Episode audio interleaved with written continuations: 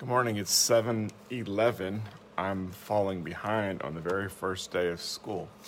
Um, today's devotional is on, uh, of course, No More Cycles. This is Doc Scott, and that's our devotional title is No More Cycles for this 90 days that we're going to do this. And today's topic is on a couple of prostitutes. And um, I should probably preface by saying, um, not anybody that I know personally, although I do know them pretty well. Um, I know the first one is from Pretty Woman, and the second one's from Luke 5. So I contrasted uh, two prostitutes um, just to get a, make a couple points. But um, in the movie Pretty Woman, which I like to talk about a lot, there's a couple things in there that she does that I think is really interesting. Um, you know, there's one part of that movie where, you know, Richard Gere basically asked her, like, why did you become a prostitute? And she was like, you know, like it wasn't like my childhood dream. You know, Susie wants to be a nurse, Sally wants to be a doctor, and, you know, uh, Maggie wants to be a lawyer, and I want to be a prostitute. She essentially said the bad things stuck. And later, she said, um, my mom always told me that if I if there were, if I was in a room with 51 men in it and 50 were good and one was the bum, I would find the bum. So she essentially said that she's a bum magnet. And I just think it's interesting that what she came to believe about herself because of the labels that she had kind of had. And I think it was the fact that um, what she heard was bad. In other words, she could have heard an, a thousand things growing up that were probably good, but it was the few ones that were bad that um, really stuck. Um, I ask my students a hypothetical question sometimes about um, if I told my daughter that she was ugly and stupid her whole life, what do you think that she would believe about herself, even though she might be stunningly beautiful and brilliant? You know, and of course, they give the right answer, which is the obvious one, and that is that she would probably believe that she was stupid and ugly, regardless of what, the, what was true. And so, you know, essentially, that's a situation where you have the false self kind of takes over because the true self is who we are authentically. And somewhere along the line, either because of what we do you know, what we engage in, like in sin ourselves, like the prodigal son who thought that he was only worthy to feed pigs, and the stuff that happens are things that kind of shape and form our identity. They tell us who we are, they frame up who we are, and, and they stick. Um, so words are very powerful.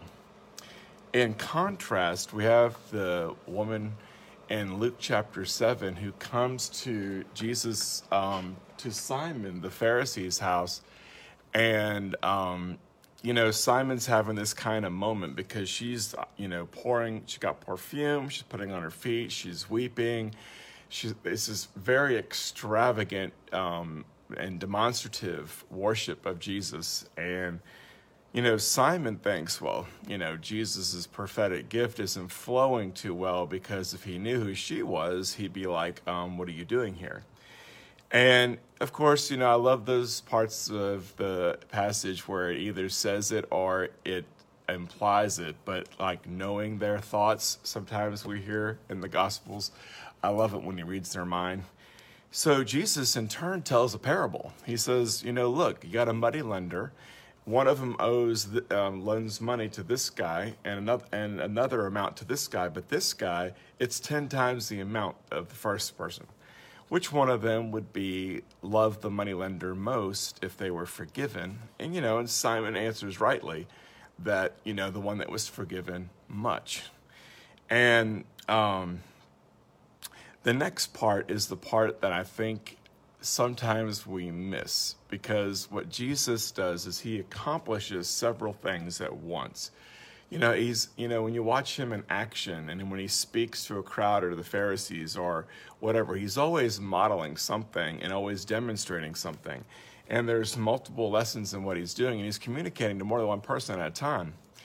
But the first thing he says to Simon is, Do you see this woman? He calls her a woman. He didn't say, Do you see this prostitute um, this harlot, he didn't say that. He said, Do you see this woman? And in saying that, he was restoring her identity. Much like the prodigal son father who ran full speed ahead to get the ring, to meet his son and get the ring and the robe on him. Why was he doing that? Because he wanted to reestablish his identity as a son immediately, um, knowing that he had lost it. Um, and with this woman, he basically goes on to tell Simon, you know, some of the basic hospitality things, like you didn't what you know offer to wash my feet you didn't anoint me with oil you didn't do any of the things that most most people do as regular um, hospitality, but this woman hasn't stopped wetting my feet with her tears and drying them with her hair. And then he says to the woman, um, Go, your faith has saved you. I think it's an interesting thing that he says is faith, because part of um, what I think sometimes, um, you know, particularly when you're talking to the Pharisees, and we and we're all a little bit of the Pharisee. Pharisees live their life trying to get it right. Okay, so they they have built their life around getting the rules and getting everything just right. And in that, you know, at one point Jesus says, you know, you guys look through the whole book trying to um, you know, find everything you can about the law, like you know the book inside and out. You try to find life in the book, but you miss the one that's standing in front of you who gives it to you. So they were blind by rules. They were blind by their religious need to get it right, which is a, a great place of shame. I didn't talk about to, uh, today's devotional is actually um, about religious shame, but because I don't do the Facebook intro over the weekend necessarily all the time, only occasionally so far.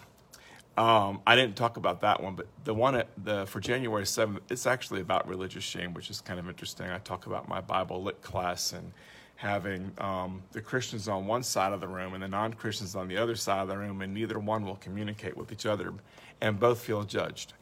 Um, pretty interesting. Um, but at any rate, it's, you know, religious shame is the shame that we have when we feel like we have to do something.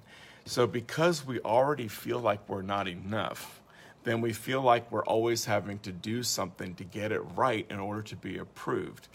And it's just totally it's totally religious it's totally wrong and it's a product of our shame that we just don't feel like we can just be. Because the essence of, a, of being a believer in relationship with jesus is just being. And knowing that one man got it right for all he did it once and for all. There is nothing i can add to it. There is nothing i can do to garner his favor through my works. And so part of the process as we kind of unmask shame and begin to break cycles is recognizing that we